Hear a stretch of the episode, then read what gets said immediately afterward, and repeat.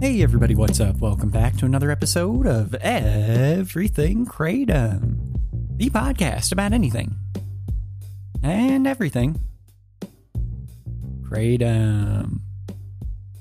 Great to have you with us on this Thursday morning. Hoping all is well with you out there today, as always. Today I wanted to talk a little bit about the opportunity that comes with a potential legal Kratom market.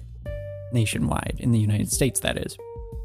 And what I was thinking about was, when you look back at the cannabis industry in the United States, it was a roiling, bubbling over industry before it was legal, right? Officially made legal in any states. Of course, it is still not legal in the country of the United States. But states started legalizing it. And when they first started legalizing it, you know, there there was already a market there. So looking at estimates of like January twenty twenty-two, the legal cannabis industry was like thirteen billion dollars estimated.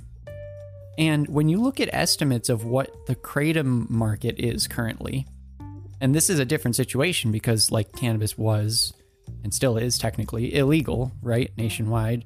But um, but cannabis, you know, like can- cannabis is one thing. Kratom is not illegal nationwide. It just simply is in a gray area. So as it's sitting currently in a gray area, the the the estimate for the the value of the Kratom market is like between one and five billion dollars. That is significant. I mean, that is on par with the legal cannabis market, which I've never really. Put the two numbers side by side like that. Of course, it's an estimate, but it's probably a pretty good estimate, I'd say. I've never put the numbers side by side like that before and realized, holy smokes. I mean, that's really, it's really not far off. Legal cannabis industry estimated around thirteen billion dollars. Legal Kratom industry estimated to be one to five billion dollars. It's pretty amazing that it's even that close, you know? Like, that's a huge market. So I'm bringing this up today because there's got to be a pretty big potential in the Kratom industry as kind of like an investment if it were to be made legal or protected.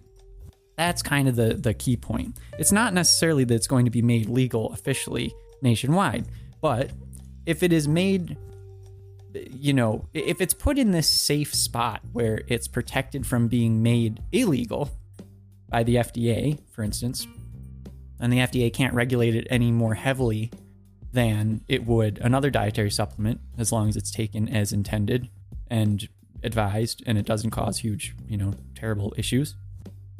If that's the case, you are basically confirming that there is now a huge market that is open for investment, in my opinion.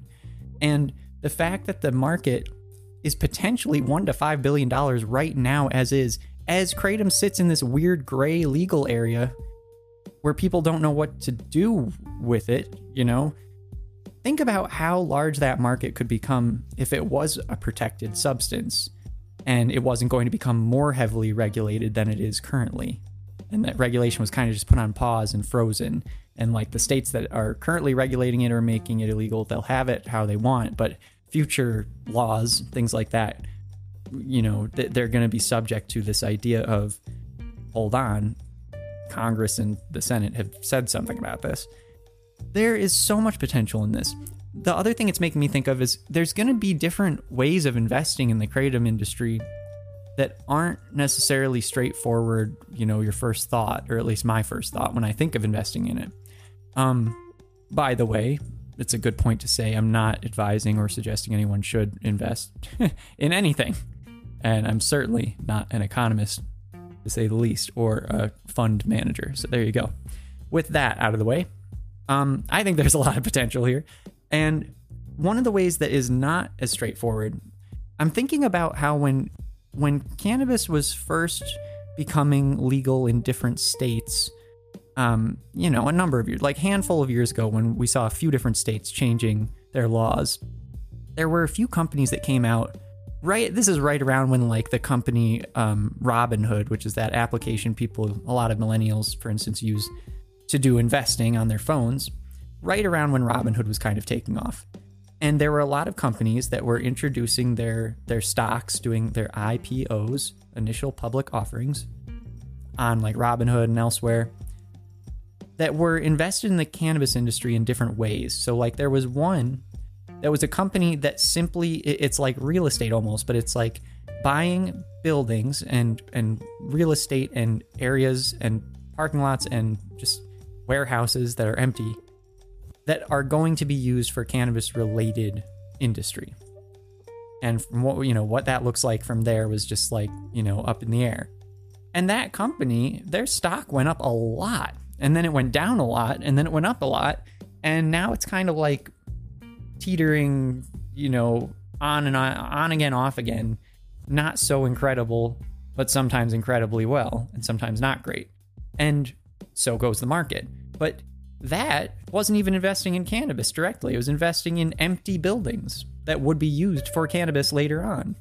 So think about that. I mean, like, even what is there in terms of potential for like land, aggregable land for kratom farms, or um, buildings for, for kratom processing, or I don't know. There, there's, there's a lot of different possibilities there. Now, I haven't really thought through the merits of this or like the downside. I'm sure that there is a lot of both, and and I definitely need to take some time to think about it. But the thought just crossed my mind today.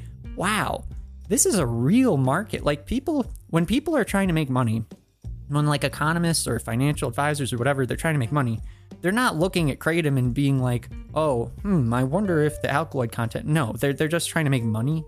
So, and that's not like a compliment, by the way.